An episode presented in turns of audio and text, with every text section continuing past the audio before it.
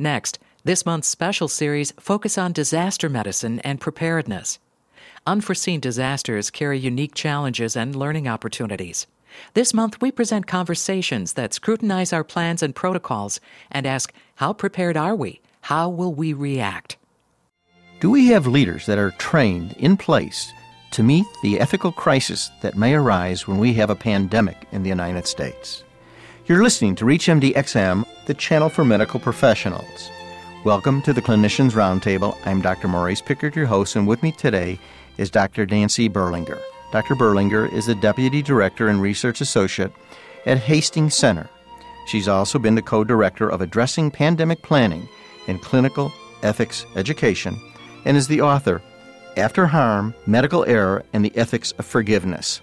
Thank you, Dr. Berlinger, for joining us. I'm delighted to be here. To begin with, can you tell me, what is the National Pandemic Influenza Preparedness and Response Plan? Well, the National Pandemic Influenza Preparedness and Response Plan is the federal government's overall strategy, together with the states, for dealing with the potential for a pandemic influenza strain in the United States.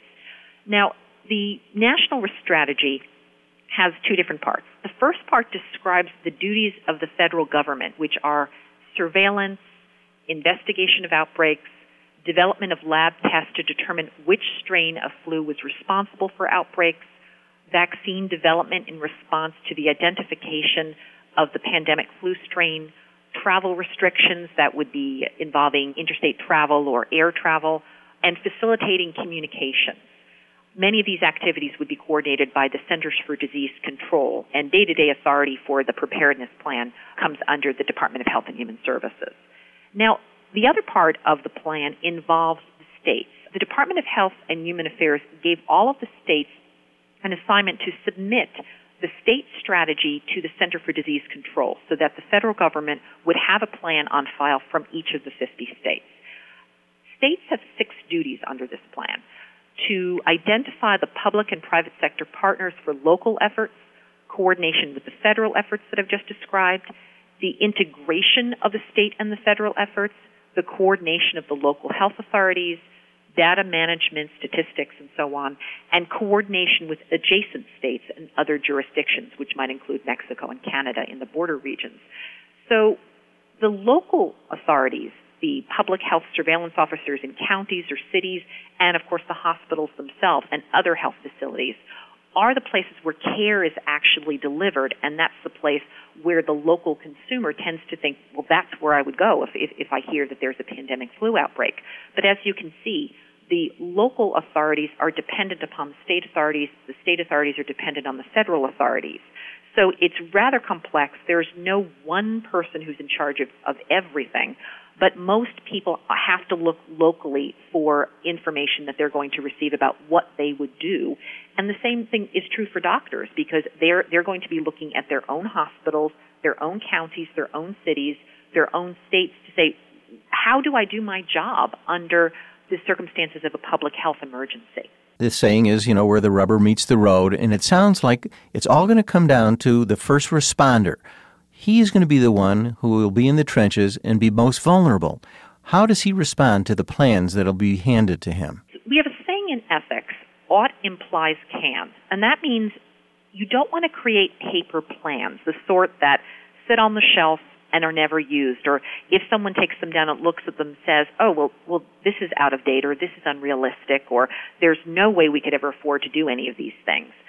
So we must not let first responders down by writing paper plans. What we have to do is recognize that we have a duty to plan, we have a duty to educate people about the plan, we have a duty to train first responders for the activities that they uniquely can do during a public health emergency such as a pandemic. Now, when we talk about first responders, we tend to think of physicians and other healthcare professionals, ER physicians, nurses, respiratory technicians, intensivists, other clinicians who actually provide direct care. But then, of course, there are many other kinds of first responders. There are the lower status workers like janitors, people who work in the laundry, people who deliver food inside of hospital facilities, people who work in the in the boiler room who actually keep the facility running and who themselves could be exposed to risk of infection. We should add that it isn't just risk of infection from pandemic flu, but in a hospital under these extreme circumstances, normal infection controls can break down. Hospitals can become very dirty. And so we can anticipate the fact that there could be secondary infections from the breakdown of normal cleanliness, normal sanitation. Other first responders would be truck drivers who are delivering supplies. They would be anyone who is responsible for public health and safety, police, firefighters, EMS workers. They're even the public health officials themselves, the people who have the potential to make good decisions that promote public welfare or bad decisions that may have been done in good conscience but actually turn out to work against the public welfare. If you're just joining us, you're listening to the Clinicians Roundtable on ReachMDXM, the channel for medical professionals. I'm Dr. Maurice Pickard, and I'm speaking with Dr. Nancy Berlinger, and we're discussing the ethical issues and conflicts that will arise when we have a pandemic. When I was thinking about the first responder, however, I was thinking about most of the literature says about the tremendous shortage of ventilators that we will have in our hospitals, and that first responder will be put in a place of possibly moving patients off ventilators at the direction of a senior triage officer. Will he be concerned about the liability he may be facing? This is an enormous concern of clinicians everywhere in the country, especially physicians, because of the culture of medical liability in this country.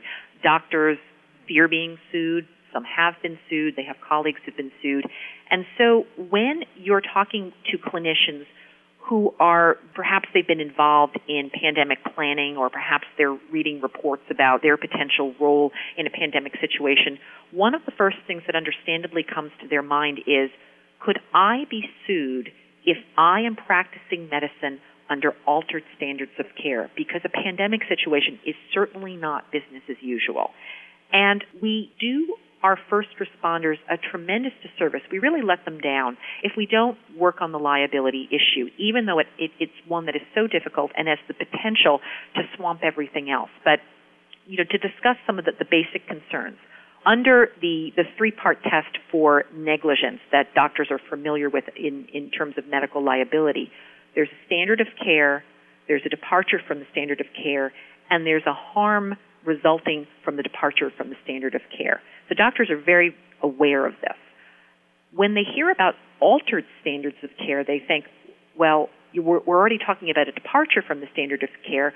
Could I possibly be sued by a patient or by a family member if I'm practicing medicine under altered standards of care and a patient dies and someone alleges harm? Because I can't imagine a situation in a pandemic where people are not going to die, that we are going to be absolutely flooded with very, very sick patients.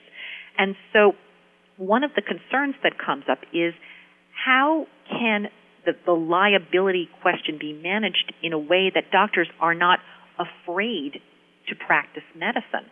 And generally the way this is discussed is that there must be a participation between the state and the local providers around the issue, sometimes called the trigger point, the activity that will switch clinicians from standard of care to altered standard of care, and which may take the form of voluntary guidelines. And typically this would be the declaration of a state of emergency.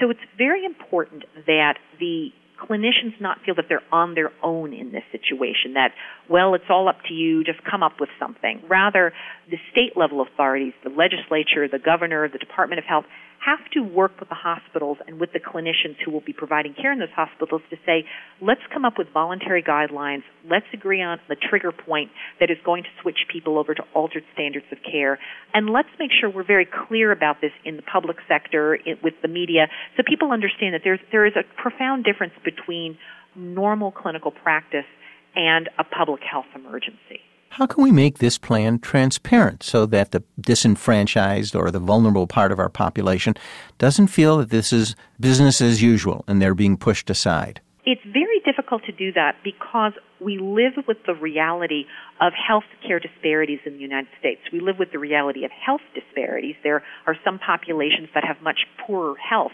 than others in the United States. And we also live with health care disparities. People have greater or lesser access to care on the basis of how much money they have, whether or not they're insured, where they live, and many other factors. So if we're talking about a pandemic situation that will affect people's lungs, as it were, you can imagine that people who already suffer from respiratory ailments, emphysema, lung cancer, or people who have other debilitating illnesses, diabetes, asthma, cancer, and so on and so forth, will be in a situation where they are likely to have less access to limited resources because they will be less likely to do well in a ventilator situation, simply because there will not be enough ventilators to go around. There will be far more demand for ICU beds than there will be ICU beds. So this is the reality in which we live in, because we don't all start from a level playing field in terms of our health and our access to health care. Addressing this, frankly, is very, very difficult. On the one hand, if you work in a hospital in a community where there are large numbers of individuals who suffer from diabetes, for example, you may have difficulty drumming up interest in your pandemic plan, because people will say, we already have a pandemic here in our community and we don't feel that it gets enough attention. On the other hand, a few miles down the road might be a very wealthy community where people are not especially interested in the pandemic plan because they say, well, I'm not going to line up for anything. I'm sure I can just buy what I need. And so they may understand limited resources in a different way. They may assume, well, I can just buy the antivirals I need, or I can buy my way to the head of the vaccination line, or whatever it may be. So this is a very difficult situation. There's no perfect solution to it. Some of the strategies that planners have used in different parts of the country are community meetings, posting draft documents on websites, inviting public comment. Some communities are probably going to be sending different things via the mail to community members, because you can't assume that everybody uses the internet in the same way. But this is difficult, and there has been definitely a drop-off in media coverage. A few years ago it peaked, and there were many, many media stories about pan-flu. So it was sort of like Y2K. There was this intense interest, and then it dropped off. However, epidemiologists have never gotten less interested in this topic. They actually look at the statistics coming from the World Health Organization, and they become more concerned because of the mortality rate in the cases of human deaths from human cases and human deaths of avian flu. So that is another piece, is how do you involve the media without it becoming a panic situation? How do you use the media as educators? One of the things that I'm intrigued with when you mentioned, it sounds like if we don't make a plan for the first responder or for the hospital or for the state and ignore it and put our head in the sand and say, you know, there's not going to be an altered standard of care, that we may actually have a liability because we don't plan. Is this the case? That's exactly right. From legal authorities, it's my understanding that failure to plan could also be grounds for liability, because if one knew of a risk and did not take steps to reduce risk, to reduce the potential for harm, that could be held to be as negligent as having the opportunity to practice to a standard of care and failing to meet that standard. So given the history of litigation after different public health emergencies, lawyers are advising hospitals and public health authorities that they do need to attend to the issue of having workable plans, rather than thinking that if they don't address the issue, somehow they're protected. It's sort of analogous to the idea that if you disclose a medical mistake, you're putting yourself at legal jeopardy, but in fact, it's the failure to disclose that can put you at legal jeopardy. I want to thank you very much for discussing this. It shows that our leaders have to be in a position to put into plan a social solidarity that the public can buy into before we meet this crisis. I indeed want to thank Dr. Nancy Berlinger for joining us today, and we've been discussing the ethical issues that will arise, certainly if we have a pandemic, and it appears that many of our commentaries feel that it's only a matter of time. I'm Dr. Maurice Pickard, your host, and you've been listening to the Clinicians Roundtable on ReachMDXM, the channel for medical professionals. For questions and comments, please send your emails to xm@reachmd.com and visit us at reachmd.com. Thank you for listening. You've been listening to this month's special series, Focus on Disaster Medicine and Preparedness. For a program guide and complete list of shows, please visit us at ReachMD.com and download ReachMD's new iPhone application, Medical Radio. Listen to the same live stream of ReachMD medical news and information you enjoy on XM 160. Plus, CME and thousands of searchable podcasts. Download the Medical Radio app today. Hi, this is Scott Williams, Vice President at Men's Health Network, and you've been listening to ReachMD Radio on XM 160, the channel for medical professionals.